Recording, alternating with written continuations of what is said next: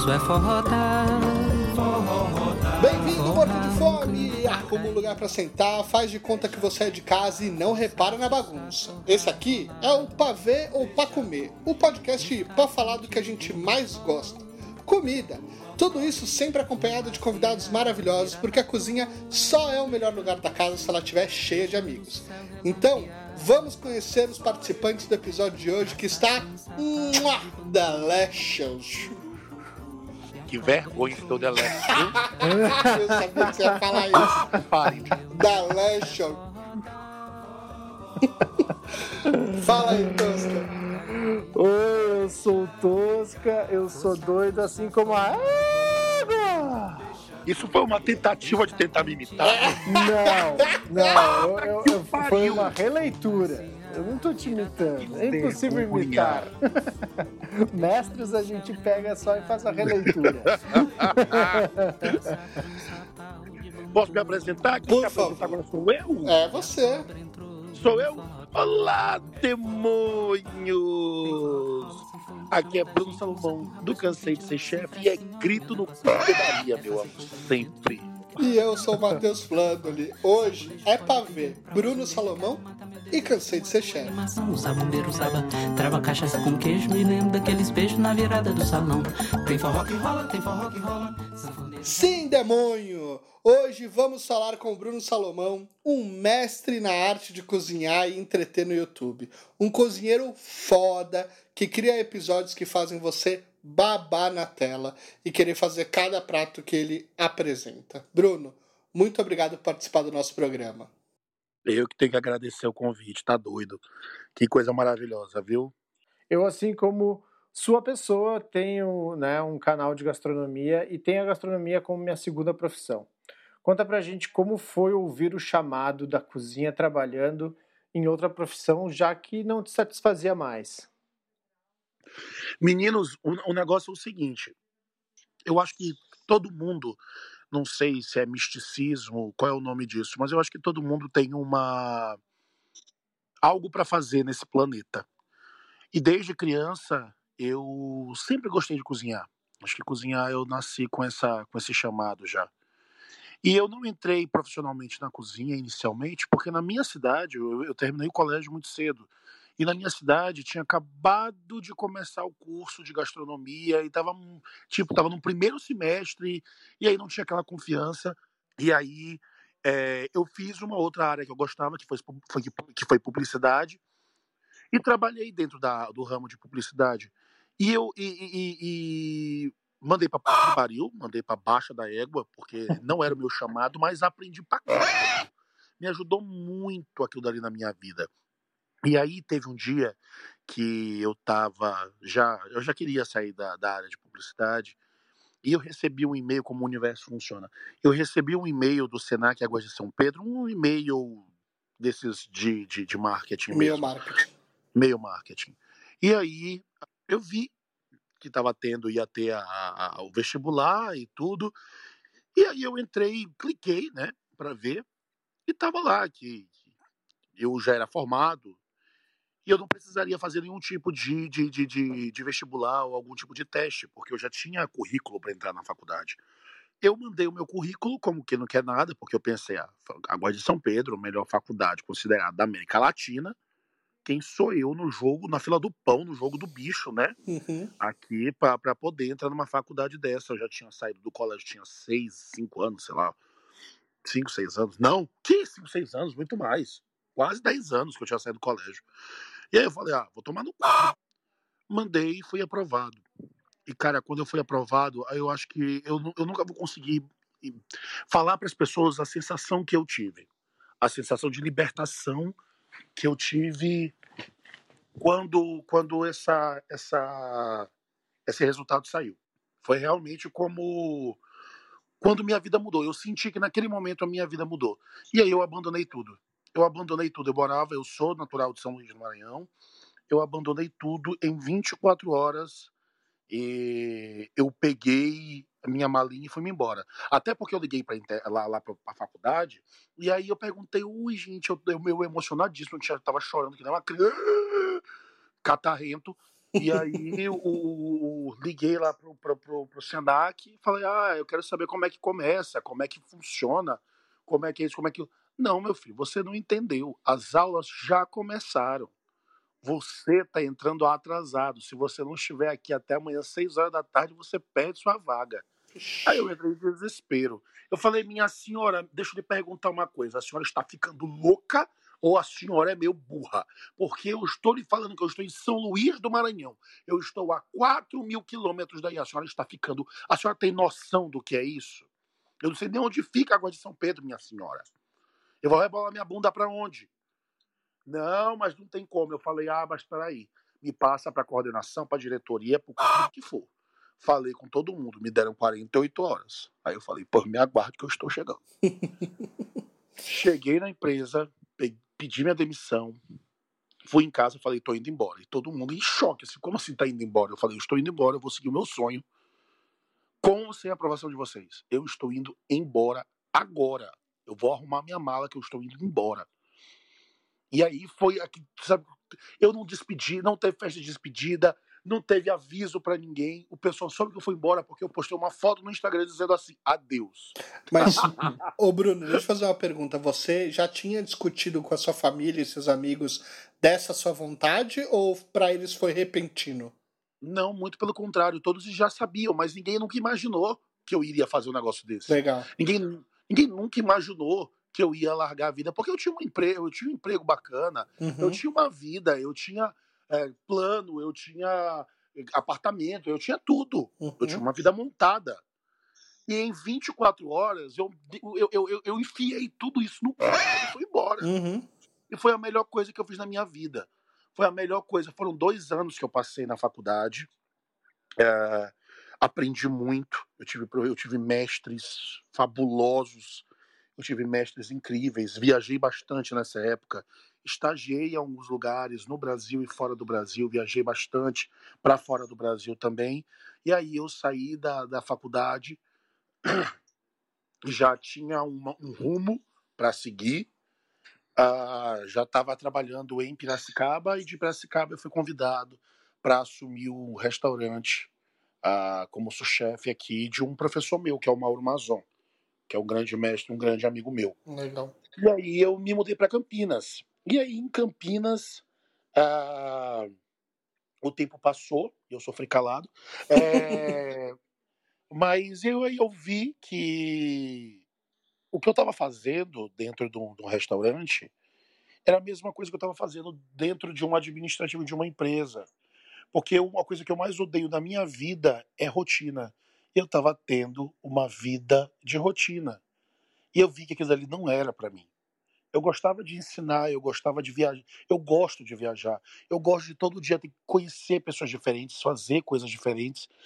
E aí eu já tinha lançado alguns anos atrás, quando eu estava na faculdade ainda, eu lancei um vídeo ensinando a fazer um peru de Natal, que eu tinha aprendido a fazer Sim. alguns anos atrás nos Estados Unidos, eu fazia para minha família, sempre foi um sucesso. Uhum. Minha família amava, ama, né? E os meus amigos também. E aí eu postei esse vídeo e virou um sucesso, se transformou no vídeo mais visto de peru de Natal da, da- do Brasil. Passou da Ana Maria, passou do Edu Guedes, passou todo mundo. Não me pergunte como, porque era um vídeo todo cagado.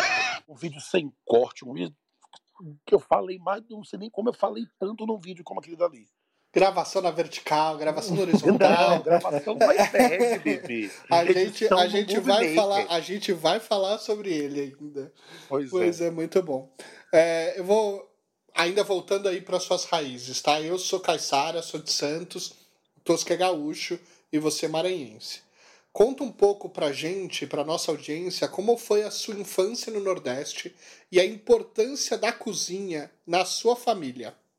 me desculpando aí com, com, com, com todos os outros, mas eu acho que ser nordestino é algo que ninguém do resto do mundo vai entender se não for nordestino. Sim. O orgulho que nós temos ah, da nossa cultura, do nosso folclore, da nossa alimentação, das nossas bases indígenas, africanas, europeias e tudo aquilo que construiu o que nós somos hoje. A base nordestina de, de, de vida ela é muito diferente da do resto do Brasil, da do norte, centro-oeste, sudeste e sul. Nós vivemos uma vida, uma vida, o nordestino por si só, pela história e pela estrutura é, é, é, política, vive, numa grande miséria, não todo lugar, mas grande parte vive numa grande miséria e mesmo assim as pessoas não perdem a felicidade. Mesmo assim as pessoas não deixam de sonhar, mesmo assim as pessoas não deixam de, de, de, de, de terem orgulho de quem elas são e da terra, mesmo que seca ou alagada, depende da região do Nordeste, uhum. elas terem orgulho daquilo dali. E eu acho que para mim, que cresci no Nordeste, vivendo a cultura, uma, uma, uma cultura muito, muito, muito híbrida, ali da cultura do norte do Pará com a cultura já do nordeste, ali da base piauiense, que o Maranhão fica naquela, naquele, naquele beiracu ali, que ele não vai Sim. não vai. Ele fica ali naquele, metade Amazônia, metade isso, metade aquilo, e aí a gente vive nessa, nessa, nessa cultura mista que é o Maranhão, que é linda. E eu acho que eu vivi o melhor dos mundos dentro da cultura dentro do folclore, dentro da dança e principalmente da gastronomia. Minha família me ensinou a cozinhar desde cedo. Então a, a cozinha nordestina para mim, a cozinha, o tempero, as bases familiares para mim são muito fortes. Eu falo muito disso nos vídeos. Sim. Eu tenho muito orgulho disso. Eu tenho muito orgulho de ter tido uma família que se reunia e colocava a cozinha como o centro da casa. E aonde nossas bases árabes, as bases a, da minha mãe, no caso, árabe e maranhense da minha mãe, e do meu pai, a base mais portuguesa e mineira, que meu pai é de Minas, eu sou metade mineiro. Então se transformou naquele caldeirão ali que foi se misturando tudo. E aí o meu tesão, a, o meu fetiche espiritual, sexual, carnal com a carne, com o churrasco, e com o churrasco americano e com o churrasco brasileiro, e aqui dali tudo foi se misturando durante a minha vida. Se você conversar com qualquer amigo meu da época do colégio, quem cozinhava desde criança era eu. Quem fazia os churrascos era eu. Então, eu tenho eu tenho essa chama e as pessoas sempre as pessoas sabiam que eu ia seguir esse caminho. Sempre souberam. Mas não do jeito que foi. Mas eu acho que todo mundo. Hoje, hoje quem me conhece desde sempre não, não, não, não fica assustado com, com hoje a gente está fazendo palhaçada na internet, não. Muito bom. Muito legal tu falar da, da, da, tua infância e de ser o cara que todo mundo já sabia o que ia ser. Então, qual é o prato que te faz voltar lá, esse, esse Bruno criança aí no Maranhão? Mocotó. Mocotó não que vocês imaginam daqui, tanto que, que Mocotó... É um, um, dos últimos vídeos que você fez. Foi, mas aquele dali eu fiz o Mocotó daqui do, do, do metade do Nordeste para baixo. Tá. Quando gente, o Mocotó no Maranhão, ele é chamado de panelada no Piauí. Ele é a mesma base do Mocotó, do caldo de Mocotó, só que ele é acrescido de bucho. Então ele é uma mistura do caldo de Mocotó com a dobradinha. Tá. E aí é um prato muito, é um prato muito muito maranhense, é um prato muito nosso. E é o cheiro que eu tenho, é o cheiro do cozimento, do bucho, já limpo, lógico, uhum. mas do pé, do, do pé do, do, do, boi, com a linguiça, com o bacon, com os temperos, a pimenta de cheiro, o tempero, o tempero seco, que é a pimenta do reino, com o cominho, que é muito forte na nossa gastronomia, o coentro, que a gente chama de cheiro verde, né? Ah, então, tudo isso, todas essas misturas moldaram o que eu faço hoje. Inclusive, tudo que eu faço hoje, independente de onde, eu, de onde seja, eu coloco algumas coisas que, para mim, remetem à minha história. Esse, é, é, esse mesmo né, feitio que tu falou aí de usar o bucho né, com, com, com a canela e tal, que é o, o bucho lá no sul a gente chama de mondongo. Né? Então também a gente acha que tem o mesmo feitio próximo aí de vocês. Que fico feliz em saber, quando for ao Maranhão, Maranhão eu vou tentar comprovar esse sabor aí. Se bate com as Meu minhas amor, referências. Quando você for, você vai comigo. Ai, Se você for comigo, ah. aí você vai comer buchada. Você vai comer mocotó, arroz de cuchá, peixe frito, camarão caranguejo, doce de espécie. O pau no Maranhão quebra é forte, meu amor, com gastronomia. O pão de lá não explode é por conta do calor, porque derrete no calor. Porque se for pão pra comer, eu nunca vi pão pra comer tanto, meu Deus. Que maravilha, que bom, que bom ainda que eu vou com. com... E pra beber também. O povo bebe que é um desgraçado da vida. que bom que eu vou com o guia perfeito pra, pra me dar esse rolê aí. é isso. E acho que tem uma coisa que é legal também. É é entender um pouco da, do impacto da cultura maranhense, que é tão particular. Você falou do Nordeste como um todo, mas da cultura maranhense na sua formação como pessoa e como cozinheiro. Olha, a cultura maranhense, ela é extremamente única. A cultura maranhense, ela vem de bases que nenhuma outra parte do Brasil recebeu, que foi a colonização francesa. Então nós tivemos a base de colonização francesa em São Luís do Maranhão, ah, misturada com toda uma base que veio de algumas partes da África, dos, do, do, das pessoas pretas traficadas da África e que foram que foram que foram que, me, que foram os mesmos grupos que foram traficados também para Nova Orleans, para New Orleans. Então, ah, nós temos ali bases, uma, uma base africana muito, muito única, nós temos uma base indígena dos índios guajajaras, muito única ali também. Também índios guajajaras tiveram várias tribos ali, mas principalmente os guajajaras.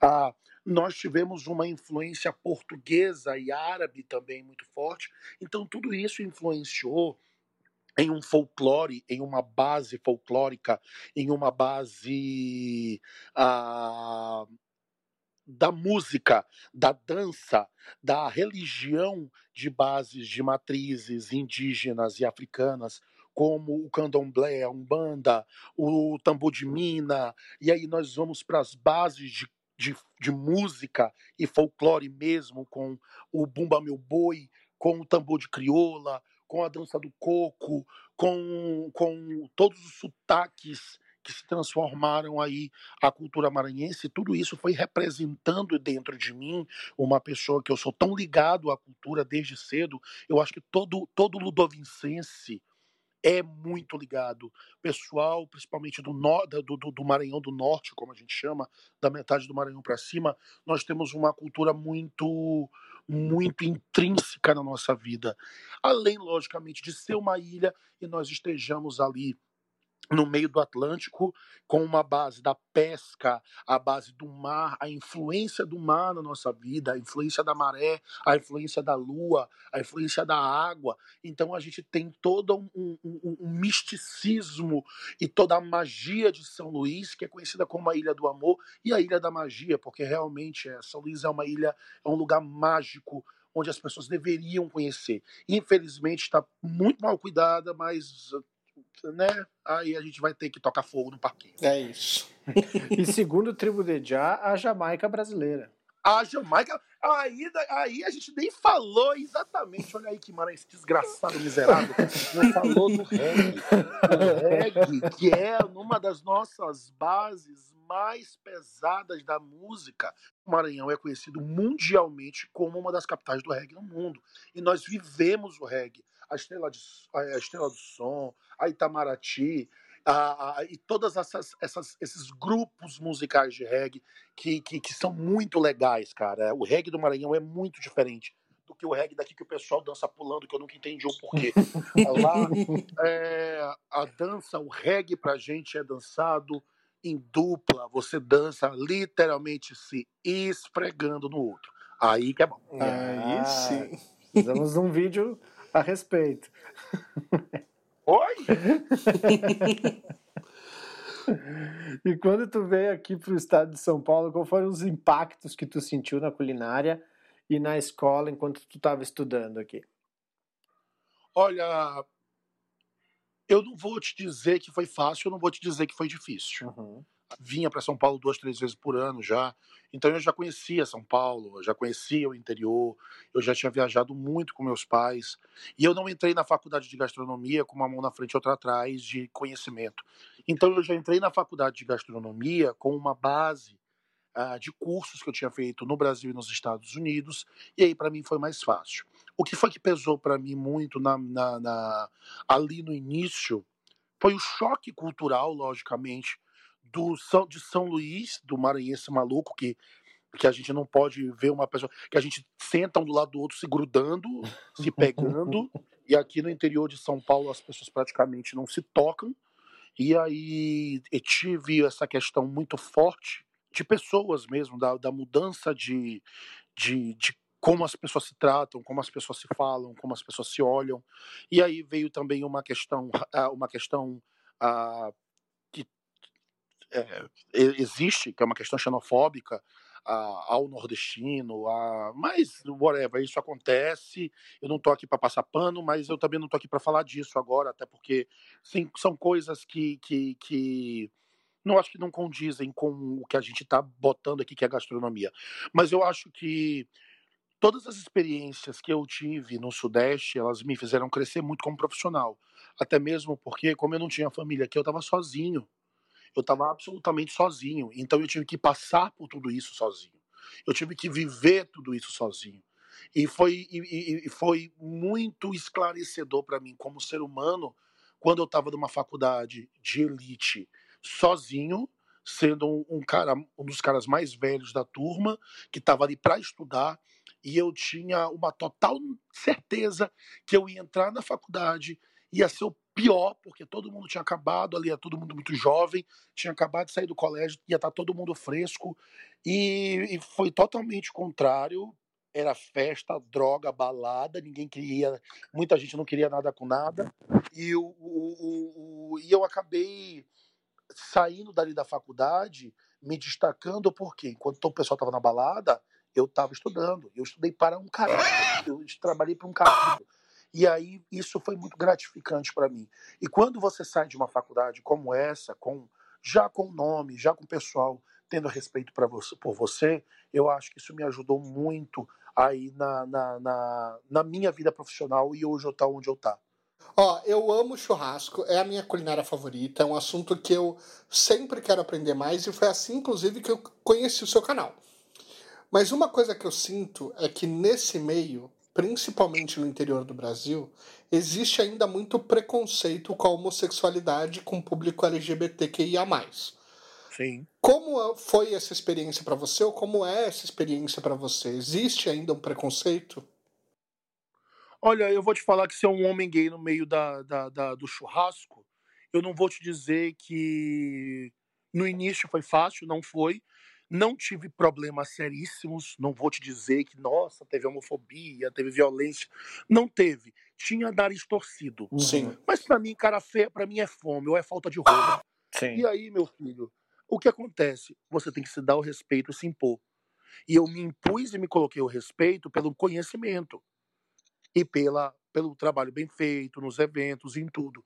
Então, eu acho que houve, logicamente, no início, um, um, um, um certo, uma, uma, certa vibração, bad vibes ali, mas que foi corrigida em pouquíssimo tempo, porque eu acho que as pessoas viram que tinha algo a mais do que a bicha churrasqueira. E, e, mas e, do, e do ponto de vista também de cozinha? Ou seja, você sai daquela cultura maranhense que é única e exclusiva e você cai e começa a trabalhar no interior de São Paulo, né? E você começa a ter que, de uma certa forma, adaptar um pouco para o público paulistano, paulista, enfim. É, como foi esse impacto? O que, que você. O que, que você vê que são as principais diferenças é, de duas de culinárias de dois estados completamente diferentes. Meu amor, a primeira, a primeira grande diferença é a pimenta, né? Porque a gente bebe pimenta na mamadeira. Sim. Essa é a primeira coisa. Outra quantidade de sal. A gente come muito sal. A, gente, a, a comida do, do, Nordeste ela é muito forte, ela é muito carregada. E isso influenciou a minha mão no início, eu, até eu balancear os meus sabores que eu gosto e entender que eu não estava cozinhando para mim, porque é muito, é muito orgânica Sim. essa situação da cozinha. Quando você está lá dentro, você entra num parafuso, você entra numa. numa uh, num. Como é que eu posso dizer? Uh, você entra numa, num transe é, religioso ali dentro da cozinha que você começa a trabalhar. E aí, algumas vezes, você tem que voltar para si e falar: bem, eu estou cozinhando, eu não estou cozinhando para o maranhense, eu estou cozinhando para alguém de Campinas. Exato. O povo daqui não come pimenta. O nível de sal aqui é muito menor. Porque aí começa a reclamação. Ah, Bruno, o pessoal tá achando que a mão tá um pouco pesada. E aí volta pra terra, desgraça. Uhum. Aí você tá, você vai ponderando, mas mudou muito. A minha mão hoje é totalmente diferente, absolutamente diferente do que eu tinha. Tanto que quando eu vou para São Luís, meus pais ficam falando, a comida tá sem sal, tá sem pimenta. Uau, "Ah, isso é brabo. agora. Ah, meu É, o, o ruim, o ruim de você sair da sua cidade natal é que você vira cidadão do mundo e de ninguém, né? Porque aqui você é Exatamente. maranhense, lá você virou paulista. É, Você já não é- é essas coisas, né? O pessoal vai... Aí eu, eu passo o quê? 15 dias em São Luís. Aham. Aí eu volto com sotaque pesado. Eu volto com a mão pesada. Sim. Aí eu tô pensando, É tá muito isso. salgado. Aí falo, "Ah". É isso. É Ó, seu canal no YouTube tá registrado desde 2006. Não é, mas menino? o primeiro vídeo apareceu só em 2014. Pelo menos o que tá lá ativo, que é o Peru de Natal que você falou. Né? Tinham antes, tinha outros vídeos antes. Tinham Então, outros vídeos antes, mas eu deletei. Eu ia te perguntar, você criava outro tipo de conteúdo? Como foi o seu processo até ter uma rotina de criação de conteúdo frequente como você tem hoje? Meu Deus, como é que eu vou responder essa pergunta? Vamos lá. O que, que você criava? É. Outro tipo, qual é- como você criava outro tipo de conteúdo? Que conte- conteúdo que olha, era? Eu, eu tinha de bebida, de drink. Uhum. Legal. Eu tinha feito uns drinks de absinto, coloquei lá e os vídeos estavam bombando também. Uhum. Mas quando eu comecei o Cansei de Ser Chefe, aquilo dali não fazia nem cabimento, tá? Não tinha mais coisa sentido. completamente tosca. E aí eu, eu foi só pra gastronomia. Mas eu gravei antes de começar o canal Cansei de Ser Chefe, eu gravei alguns vídeos ainda com meu ex-marido lá nos Estados Unidos, Uhum. com o Daniel. A gente gravava no apartamento lá dos Estados Unidos, da família dele. Ah, e postou, e deu certo. E aí, quando eu estava no Benedito, e eu já tinha, eu já tinha aceitado que eu não iria viver aquela vida mais, eu ia fazer outra vez, eu ia me jogar do desfiladeiro sem olhar para baixo, eu ia pedir demissão e falar, vou seguir outra coisa, que foi o que eu fiz. Eu vi que estava dando certo. Eu vi que ali o YouTube, aquela criação, porque o que eu vi no YouTube, eu vou, eu vou ser bem sincero com vocês. Aham. O que eu tinha visto no YouTube era um bando de pau no cu, perdoe, mas era um bando de pau no cu, um bando de gente querendo ser certinha, querendo ser bonitinha. A gente já conhecia, a gente sabia quem era e não era bonitinho, não era legalzinho. Uhum. E aí aquilo dali foi me frustrando, porque eu via que as pessoas não ensinavam o negócio correto. As pessoas só ensinavam a, aquilo dali me- ao- em metade de uma receita, metade, nem ensinava técnica, ensinava receitinha. Uhum. Isso me dava muita raiva, porque eu via que tinha muita gente no afã de querer conhecer. A gastronomia crescendo brutalmente, o interesse na gastronomia, e aí veio os programas de competição culinária e, e- e jogou tudo que as pessoas tinham. Já, a, a imagem da gastronomia já foi pro saco, porque parece que a gente era um monte de retardado que queria se matar toda hora, por mais que seja. É, mas não precisava as pessoas saberem disso. Mas é, eu acho que quando eu comecei o canal, eu comecei um canal por necessidade pessoal, logicamente um emprego, mas principalmente emocional, para minha saúde mental, para minha gana como cozinheiro, para minha gana como profissional e para a sociedade. Porque eu, eu, eu, eu, eu tenho uma questão comigo que todo, a gente tem que fazer a nossa parte. Uhum. Nós temos que fazer a nossa parte para essa, pra demônio desse país ir para algum lugar. Porque é o único lugar que a gente tem ir é pro buraco.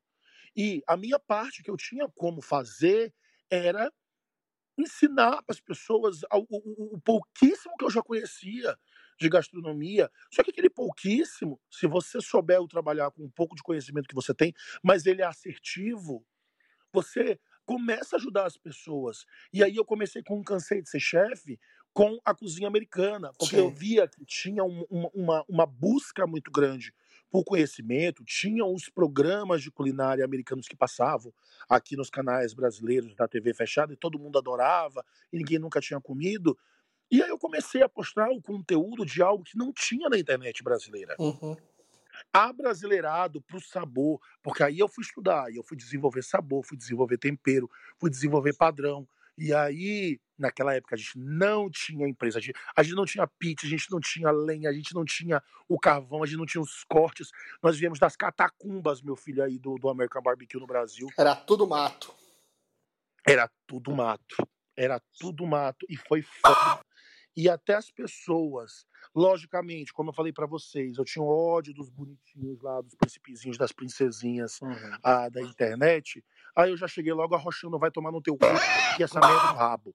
E aí chamou os outros demônios, e aí foi um choque no início. Foi um Uhum. choque, as pessoas ficaram chocadas, as pessoas acharam que eu dei um desrespeito. Só que eu acho que existe um tempo de maturidade até onde as pessoas vão começar a entender o teu trabalho. Elas vão atravessar a barreira do, do, da, da, do, da hipocrisia, do ai meu Deus, tá falando um palavrão. E aí elas vão entender que aquilo dali faz parte de um contexto de ensino. Sim. Por quê? Qual é, qual é a minha metodologia? A metodologia do meu ensino não é falar palavrão porque eu tô falando palavrão de graça.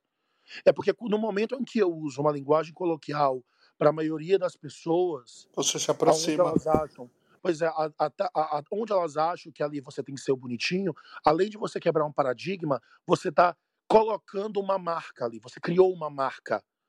Então foi exatamente o que eu tentei fazer e graças a Deus deu certo. Foi no momento inicial em chocar e segundo em ensinar. E aí a gente tem hoje os dois personagens aí, que não são personagens, que eu sou uma pessoa absolutamente desequilibrada, do Cansei de Ser Chefe do Égua Doida. Entendi. E em fevereiro de 2018, você lança um vídeo no, no- você lança um vídeo no YouTube falando sobre o fim do cansei de ser chefe. É um vídeo pedindo ajuda da audiência para ajudar a manter os custos de produção do canal. É, produzir conteúdo de qualidade é difícil e tem custos, a gente sabe disso, não é simples. Conta um pouco dessa fase, assim, que tem sempre esse momento de virada, né? Antes de dar, é, obviamente, de passar, mas tem uma corrente, assim, do mar, que você tem que passar essa correnteza para depois conseguir é, navegar mais tranquilo. Como foi para você? É o seguinte, gente, a maioria das pessoas não fazem nem noção do que é um investimento financeiro em um canal. Para você produzir realmente um conteúdo que seja digno de ser respeitado. E eu sempre fui muito vaidoso em relação ao que eu queria com o meu canal. Eu quero o meu canal, eu quero que meu canal seja lindo. Eu quero que as cores sejam lindas, eu quero que a gravação seja bonita. Só que no momento em que eu, te- eu que eu, que eu, que eu quero isso, eu preciso ter dinheiro para bancar isso. E aí eu tinha saído do Benedito, eu estava única e exclusivamente agora como cansei de ser chefe. Ou seja, a entrada que eu tinha era muito pequena, porque logo nesse início, não é que nem hoje em dia que a gente tem curso três vezes por semana e Uhum. gravação e evento. Era muito difícil. Então a, a fonte começou a secar. É, e a E aí, monetização quando a não fonte- paga, né? Pois é, porque no início não se paga. E aí foi o momento em que eu abri o jogo para as pessoas. Cara, ou vocês, a- a- a- além de bater palma, vocês vão ajudar aqui com alguma coisinha, ou a gente vai continuar. A gente não vai continuar, eu vou ter que pegar outro rumo. E aí foi que eu acho que deu a guinada, porque as pessoas ajudaram e as empresas começaram também a falar assim: ah, é, vamos lá, vamos, vamos, vamos, vamos ali, né? Porque o cara tá fazendo um negócio bacana e teve uma, uma comoção muito grande quando, quando eu lancei esse vídeo. E aí eu acho que aí a gente começou realmente a girar um pouquinho mais a roda aí empresarial. E, e, e, e, foi, e deu certo, e deu certo. Eu acho que é interessante quando que, que o, seu, o seu cliente, o seu público, ele tem acesso a informações como essa. Porque a maioria das pessoas ficam pensando que é, é muito fácil, é pegar, Uhum. colocar uma câmerazinha do celular ali e gravar e tá pronto. As pessoas não imaginam o que é a estrutura por trás de um canal como o Cansei de Ser Chefe. Em tempo, em equipe, em alimento, em quantidade, em tempo de preparo, em, em- em locação. É muito foda, cara. Os custos do canal são muito altos. É, você tem uma produtora junto com você, né? Não é fácil. Exato. Hoje, os custos fixos do canal beiram 12 mil reais por mês. É um custo elevado. E eu estou falando de custo só de custos básicos. Eu não estou falando de aluguel, se eu vou pegar um lugar, gravar outro lugar. E o pessoal ainda acha que o YouTube dá muito dinheiro. É. O pessoal não tem noção do que é o AdSense. É isso, é isso que eu ia falar. A monetização não paga o investimento que você faz por vídeo. Não Aí... chega nem perto é... de pagar. Exato. O que paga são os contratos comerciais mesmo. Bom, tu é um cara que também soube trazer os patrocinadores para o teu conteúdo, né? E também criar produtos para gerar renda com uma linha de temperos e hubs. A tua experiência com publicidade te ajudou de alguma forma no, no canal? Mil por cento. Eu não teria, eu tenho, olha, eu falo para as pessoas que eu acho que eu não teria nada hoje no meio de comunicação se não tivesse se eu não tivesse tido a minha faculdade de publicidade inicialmente. Sim. Porque a minha faculdade de publicidade ela me ensinou a eu, eu me voltei muito à área de comunicação é, interpessoal mesmo até porque eu trabalhava como atendimento em agência de publicidade e eu era apresentador da TV da minha faculdade, era apresentador da rádio. Então isso me deu uma questão de comunicação, de, de, de, de dicção e algumas eu fiz teatro também dentro da faculdade então você aprende algum, algumas coisas que vão te ajudar ali na fonética, na, na, na, na, alguns dramas que você coloca na sua voz, e que isso te faz, faz com que a pessoa tenha um pouquinho mais de atenção em você. Então, tudo isso me fez hoje criar o Bruno, uh, criar o personagem Bruno uh, do Cansei de Ser Chefe, o maluco, americanizado, redneck total, e o Bruno nordestino maluco, desbocado do Égua Doido. Então, tudo aquilo ali, essas, essas, essas bases, por mais que seja a mesma pessoa e praticamente o mesmo personagem, nós temos uma, uma, uma questão ali muito diferenciada na forma de falar, as palavras que são usadas, as entonações que são usadas, e foi a publicidade que me deu isso. Além também de, das bases administrativas da publicidade, com a questão com os patrocinadores, com, com, com todo o que vem por trás da empresa. Sim. É, eu vou até puxar uma pergunta que a gente estava colocando lá na frente, porque acho que tem muito a ver com isso que você falou agora.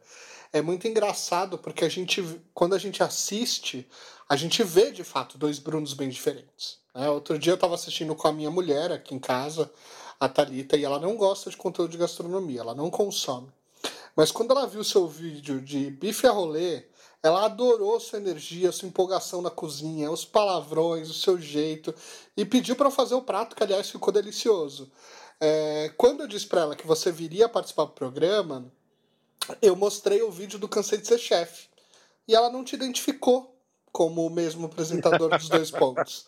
É, a gente vê essa mudança de figurino dos programas e a postura é, agora você consegue falar, agora a gente entende, né? É de fato proposital. Você está de fato é, transformando o apresentador em, em, parte dessa, vamos dizer assim, cenografia, dessa da, da identidade de cada um dos programas, né? Exatamente. E não é que seja o Bruno diferente. São eu não sou uma pessoa só. Eu sou sim, várias pessoas. Sim. Eu, em cada situação que eu tiver, eu vou ser um Bruno diferente, porque todos os seres humanos são, os seres humanos são assim. Sim. E ali eu sou o Bruno, quando eu estou falando da comida americana, eu estou falando de uma questão muito técnica. Eu tenho que ser muito técnico. Quando nós vamos pro Égua Doido, o Brasil desce na minha cabeça, o, Nord o Nordeste desce na minha cabeça. É a camisa floral, são os tomates, a estruturação da, do, do, que a gente coloca na frente da câmera, é o tomate, a gamela cheia de cebola, cebola branca, cebola roxa, limão siciliano, limão cravo, limão verde. Então a gente traz uma outra, uma outra estrutura para o canal, para o uhum. programa. Ainda mais que o Égua Doido, ele é focado, a gente fala de química, mas ele é focado muito mais em história. Sim. Ele é focado muito mais na cultura, muito mais do que na técnica. Sim. A técnica ela vai existir. Nós vamos falar de técnica no vídeo, mas o que a gente quer mais é que a pessoa olhe para aquele prato, se identifique naquilo dali e entenda por que, que ele está comendo aquele prato. Uhum. Então, é para a pessoa se identificar como brasileiro. Total. Porque quando eu abri o Égua Doido, no afã de querer mostrar para as pessoas a própria cultura delas, que elas esqueceram que elas têm que ter orgulho, mas foi para honrar a, a, a, cultura de cada um dos estados. É. Pois é, eu vejo o, a, o Égua Doido como a Ruth e o Cansei de Ser Chefe como Raquel. Embora a, a, a, receita ali do, do frango frito que eu vi na Raquel primeiro, antes de ver no, na Ruth, mas adorei. Acho assim, maravilhoso que tu leva essas duas personalidades e traz esse conteúdo. Mas tem uma história de bastidor engraçado, inusitada que aconteceu nas gravações e que tu possa contar aqui para nossa audiência? Deixa, lógico. eu não lembro qual foi o prato que eu fui gravar, que eu usava mandioca e nesse dia tinha ido para gravação um grupo de amigos meus. Uhum. E a gente começou a beber forte, forte, forte. e aí a mandioca queimou na panela de pressão e eu já tava morto de bêbado. Eu sou o bêbado que chora. e aí eu comecei a chorar no meio da gravação. Ah, eu sou incompetente! Com a cidade queimando mandioca! Ó, a gravação do Bacon. A gente não conseguiu terminar de gravar do dia porque a gente ficou tão bêbado que a gente não conseguiu gravar porque o bacon demora muito. E como a gente ia fazer dois, dois, pratos, que era o Eisbein e o bacon, que demoram tipo 10, 11 horas para ficar pronto, a gente começou cedo e deixou defumando. O que, que eu ia fazer? Eu e meu antigo diretor Marcelo, que é outro pé de cana maldito, bebemos que nem os filhos da p. Na hora que eu vi, a gente tava bebendo era dré. Ah, meu amigo. Quando chegou, vê esse vídeo. Quando chegou, chega na metade do vídeo, eu falo, gente, a gente não vai conseguir na hoje. Porque eu não tava conseguindo abrir o olho. Então, tem muita coisa. Nem todas as vezes o, o, o, o prato ele fica do jeito que eu quero. Uhum. E aí eu adiciono coisas na gravação, no pós-gravação, para se ajustar ao que a gente quer. Sim. Ah, ficou essa quantidade, ficou muito salgada. Então, eu tanto que eu mudei totalmente a minha estrutura de gravação agora. É muito mais quando eu estou cozinhando, é tudo em off. Sim. Eu estou gravando tudo em áudio. Eu Sim. não estou gravando na hora, exatamente para a gente não ter esse problema. Sim. Então, fiz a receita, há o ajuste. Então, ah, eu tenho eu poderia ter colocado uma acidez um pouquinho a mais aqui, diminuir um pouquinho de sal, botar alguma coisa e aí a gente tem como entregar para quem está assistindo já o produto finalizado e revisado de sabor. E a receita cara. real, né? Que é isso que você, falou, real, que você falou que é tão importante. Exatamente. Então o programa ainda está mudando. nós ainda estamos evoluindo como canal. Claro. É, mas eu acho que tem uma outra coisa que se destaca no seu conteúdo, que é o termo porn food atualizado. Porque enquanto você falou disso logo no começo, quando você fala muito do, do que era feito no YouTube antes, que era o prato muito certinho, esteticamente perfeito, aquela coisa chef's table, né? Toda toda emperequetada, muito inspirado na alta gastronomia. E na verdade, quando a gente vê o seu, o seu conteúdo, é comida no panelão, com osso, com a gordura de porco, e eu fico babando nos seus vídeos porque eles vão contra todo esse padrão e são pratos lindíssimos, né, de dar água na boca. Estou salivando agora, inclusive só de lembrar deles. É uma forma que você se relaciona. É essa é a forma que você se relaciona com a comida. Como você vê os vídeos de pouca comida e esteticamente perfeitos? Vamos lá. Comida, para mim, é comida. Certo. Comida, boa comida é boa comida. Independente se ela é um prato minimalista, de um percurso de 35 pratos, onde aquele prato tem 12 gramas, certo. ou um pratão de um cozidão um, com costela e manteiga de garrafa e banha. Comida boa é comida boa. Entretanto, comida de gente, comida do dia a dia, comida de pessoas comuns, não tem nada a ver com aquilo dali não tem nada a ver com a estética, não tem nada a ver com montagem de prato, com os quadrantes, com estruturas de, de, de, de, de, elevação, quadrantes de posicionamento para gestalt, de, de construção de prato, tabelas de cores de prato versus a, a, a, tua tabela de cores do. De, não tem porra nenhuma a ver com isso. Meu, não, isso não é comida para o dia a dia. Isso não é comida de pessoas que querem comer. Sim. Isso é YouTube. Isso é artístico. Eu não faço arte, eu faço comida. Eu sou cozinheiro. O Cansei de Ser Chefe veio exatamente disso. Cansei de Ser Chefe. Chefe é uma é um, é um, é um Cargo. cargo dentro de uma empresa. Eu não queria mais ser a pessoa de montagem de prato. Eu queria fazer comida. Eu queria que fazer comida numa panela. E o povo do poder, cada um pegasse um garfo e comesse na panela. Porque essa é a nossa vida. Esse é o nosso dia a dia. O cara que está fazendo faculdade de direito ou de medicina não vai pegar para fazer um, fo, um foie gras empanado da pancô e frito no óleo de pato. Meu c... não vai. Isso não existe. É isso. Concordo plenamente. Então, é, é, é, é, o que eu tento trazer é o orgulho das nossas bases. Da base da casa da vovó, da casa do vovô, da fazenda, da tia, da, daquele restaurante que eu ia com meus pais quando eu era pequeno, daquela comida de casa. É esse o orgulho, é essa comida que eu acredito. Ah, até mesmo porque eu, eu- tive, eu, tenho- eu tive uma crítica muito grande do meio gastronômico ah, nessa época, quando a gente começou o, o canal, porque era tudo muito bruto, era tudo muito pesado, e as pessoas ainda estavam naquela de ser o bonitinho estética. O que, que eu fiz? É, logicamente, o que qualquer um faria, eu mandei enfiar no cu. Então, o que a gente está tentando fazer é exatamente isso: é comida de verdade, é comida para as pessoas, é comida para gente de verdade. Então vamos dar um amém aí para Praise the Lord. Exatamente. lindas, lindas falas. Praise the Lord. Praise the Lord. então, quais são tuas referências na cozinha e na criação de conteúdo? Quem o Bruno Salomão se inspira? Nossa, tanta gente maravilhosa que as, a maioria das pessoas nunca nem ouviu falar. Tá De hora delas ó. conhecerem. Pode soltar o verbo. Eu acho que hoje uma pessoa que, que faz um trabalho lindíssimo é o All Things Barbecue com o Chef Tom. Ele faz um trabalho muito bonito da área de, de defumação e, e, e American Barbecue e cozinha tradicional americana, cozinha de churrasco americano.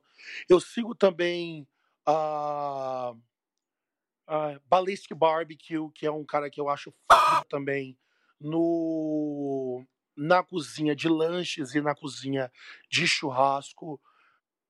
Babish, acho que o Being with Babish, que é um canal gigantesco, acho que ele Sim. já passou aí de 5 milhões, Sim. não, 7 milhões É. de, de inscritos. O Babish é, é- é maravilhoso.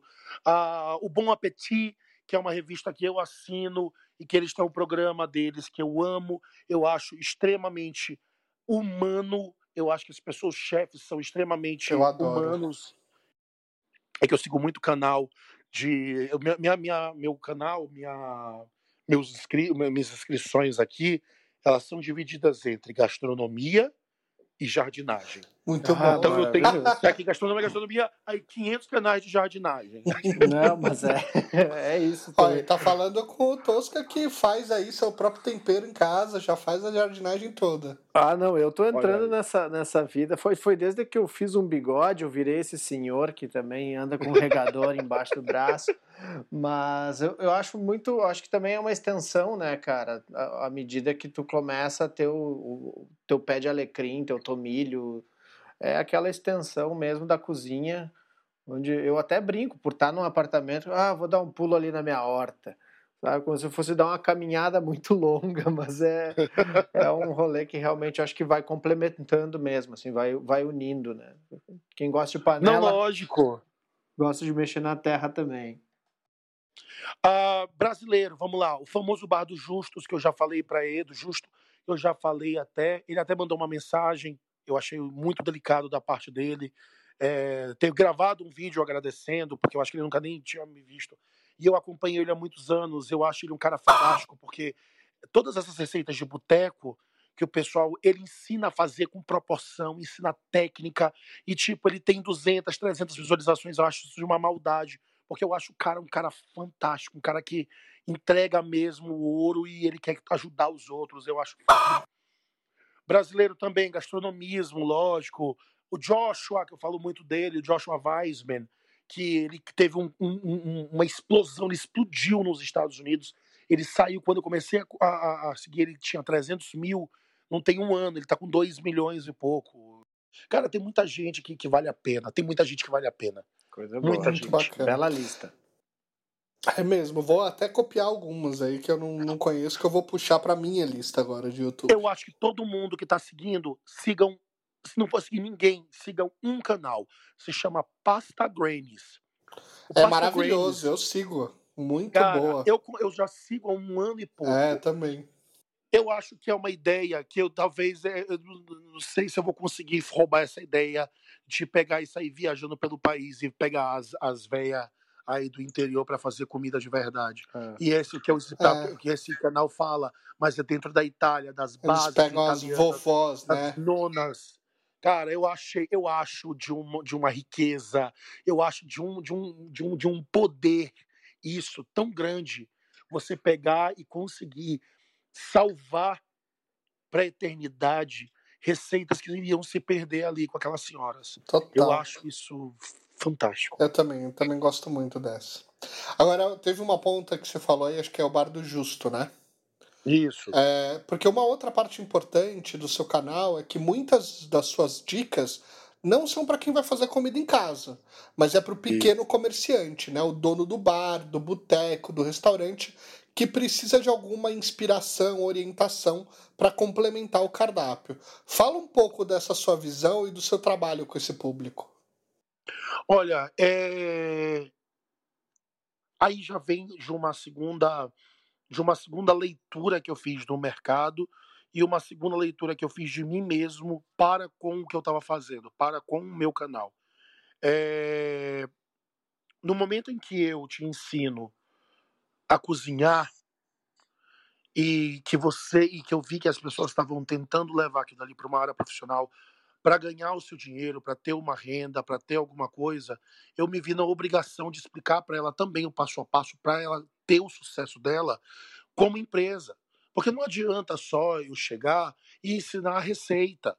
Porque no momento que eu estava ensinando só a receita e uma base de técnica, eu estava sendo um, um, um, canal de culinária como outro qualquer. Sim. E quando eu vi a necessidade das pessoas nisso, eu acho, eu acho que eu fui chamado de trouxa muitas vezes, por muita gente do mercado, arranjei briga com muita gente no mercado, graças a Deus, porque eu tenho nojo de todas aquelas que pegam fogo, mas é, eu acho que eu arrumei a briga que eu queria arrumar para minha vida, que é dar oportunidade para as pessoas delas aprenderem de graça. Quando tem muita gente e charlatão cobrando uma fortuna para ensinar coisa errada e vender, e é porque ensinando a coisa errada, a pessoa vai ter dificuldade e ela ainda vai ter que contratar ele para fazer consultoria. E eu vejo isso muito nesse mercado. Muito, muito, muito. Sim. Então, já que é para ser desse jeito, já que vocês querem fazer, as pessoas querem fazer o errado, nós vamos fazer o certo e, e, e dedo no cu gritaria. O Mr. M da culinária. Ah, pessoal, todo mundo fala isso. É, eu Muito bem. E, Bruno, como é que tu vê a, a, tua, a gastronomia no meio dessa pandemia aí? Olha, quer que eu te fale bem a verdade? Como a, foi uma adaptação. Eu acho que, como tudo na vida, nós nos adaptamos. O início foi caótico. O início foi, foi, foi trágico, está sendo trágico para o pessoal de eventos, para o pessoal que trabalha com eventos de gastronomia, para o pessoal que trabalha com restaurante. Agora está voltando a reabrir, mas foi um baque muito forte. Eu acho que vai demorar muito tempo para a gente retornar ao que a gente tinha antes. Sim. Vai demorar pelo menos uns dois anos para a gente começar a pensar em voltar a uma normalidade que a gente tinha antes. Até porque o normal mudou, né? Sim. Mas Uh, o que eu acho, eu acho que a gente vai ter que se adaptar, estamos tendo que nos adaptar já, e eu acho que as pessoas que tiveram problemas maiores e tiveram que fechar e tiveram que abrir mão pelas questões financeiras, que não percam o seu sonho. Eu acho que as pessoas não podem perder o seu sonho por conta de uma queda. Eu acho que a gente tem que aprender com isso e vamos dar a volta por cima e vamos fazer o possível, vamos trabalhar, rebolar a bunda e vamos voltar a sonhar. É isso que eu tenho para falar, porque não tem, eu não tenho como te dar um parâmetro de algo que é tão abrangente e tão, e tão, e tão violento quanto foi essa, essa pandemia para tanta gente. Sim, gente. Então eu, eu, não tenho eu não tenho nem lugar de fala para fazer isso. Então eu, eu prefiro manter, eu prefiro dizer para as pessoas nós vamos voltar. É, é, como diz o Noite Ilustrada, né? Reconhece a queda e não desanima, levanta, sacode a poeira e dá a volta por cima. E dá a volta por cima, exatamente. Muito bem. Agora sim, é um momento revelação aqui. Eu quero saber se existem planos de ter um terceiro programa, que aparentemente você disse que tem, né? Se você é, não pode revelar, conta pelo menos pra gente quais são seus planos aí do canal para o futuro. Ó, ele já está em pré-produção. Legal. Tá bom, um terceiro programa. Ele vai ser voltado a exatamente o que você a gente acabou de conversar sobre empresa. Legal. A gente vai ter um programa voltado muito à área empresarial. Uh, vai ser um, o Bruno totalmente diferente. Vai ser um Bruno como vocês nunca imaginaram que vocês iam ver. um Bruno corporativo. um Bruno corporativo sem xingar. Olha só. what the fuck? Bitch, what the fuck?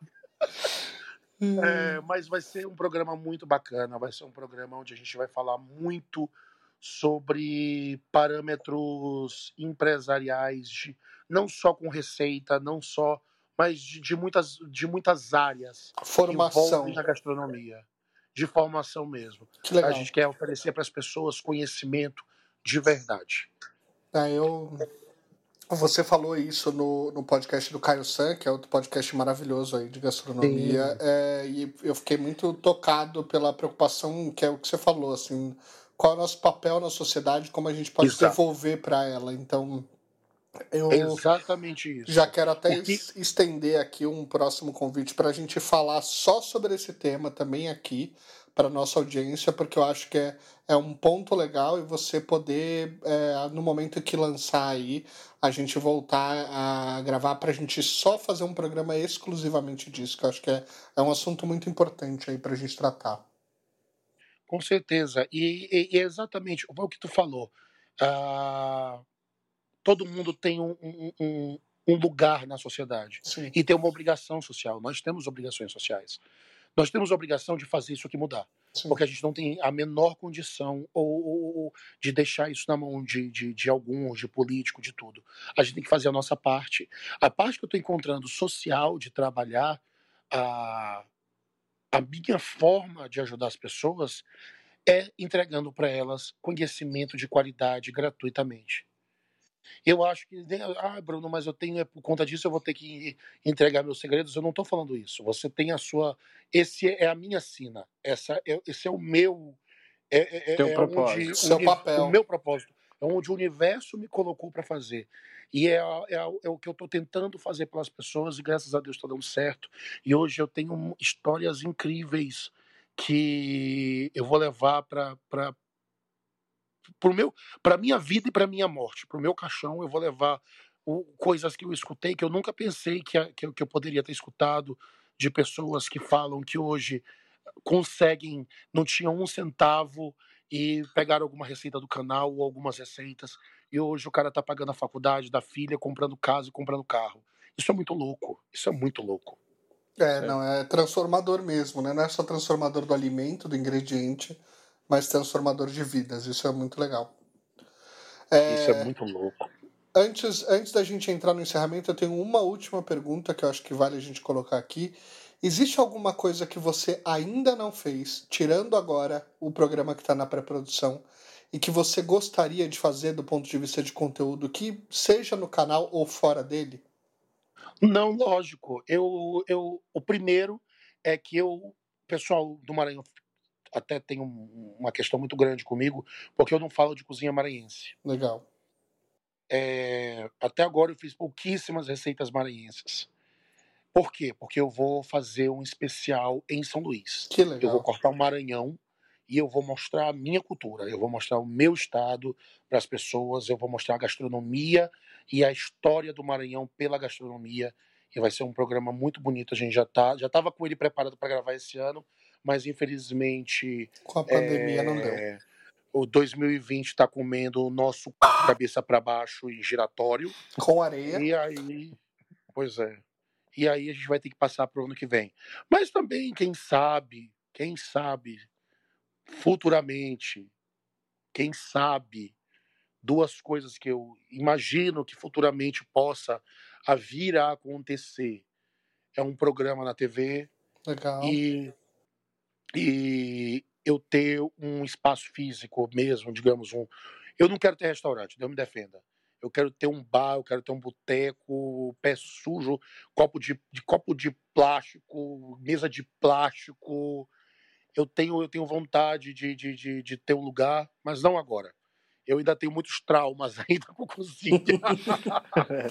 é, é melhor curar os traumas antes de abrir é. o boteco ou o bolicho, que eu gosto muito desse Exatamente. termo. Exatamente. Bom, infelizmente agora eu sou o arauto do fim, né? Então aqui eu vou. A gente está chegando no fim dessa conversa. Cara, Delicious. Eu também não sei assobiar. Gostaram? Ah, é eu achei super legal. Maravilhoso. A gente conversou tanto com o Bruno quanto com o Salomão, do Cansei de Ser Sexo, do Égua Doida, essas duas do, pessoas do que chefe, são uma né? só, maravilhosas. Obrigado, bem. Foi do caralho. Vocês são foda. O trabalho de vocês é foda para ver para comer. Eu acho uma ideia foda.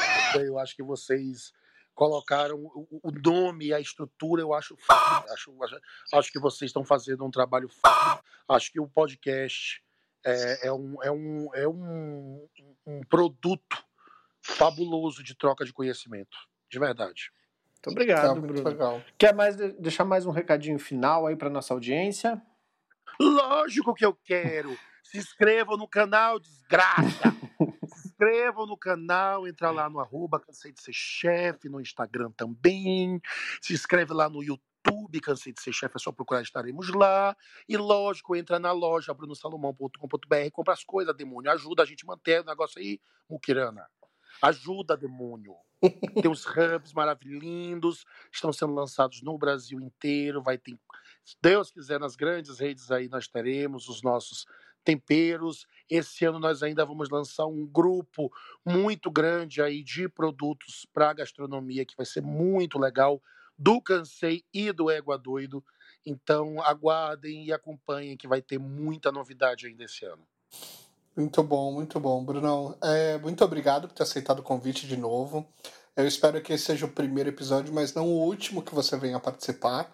E é sempre bom conversar com quem é tão apaixonado por comida quanto a gente. É... Ah, obrigado. E jardinagem. Exato. e jardinagem, meu amor. Também. Minhas plantas. Muito bom, bom lembrado. Para você que nos ouviu até aqui, misera, não esquece de seguir o podcast lá no Instagram, no arroba pavê pra comer podcast, ou no facebook.com barra pavê ou pra comer oficial. Conta o que você achou desse programa, demônio. Interaja comigo por lá. Vamos continuar essa conversa. Esse episódio vai ficando por aqui. Até a próxima. Tchau. Beijo, demônio. Fumaceira vira tatu. Deixando o céu relampear. Só eu e tu. Traça trança pau de bambu. Surucucu. E a cobra entrou no forró É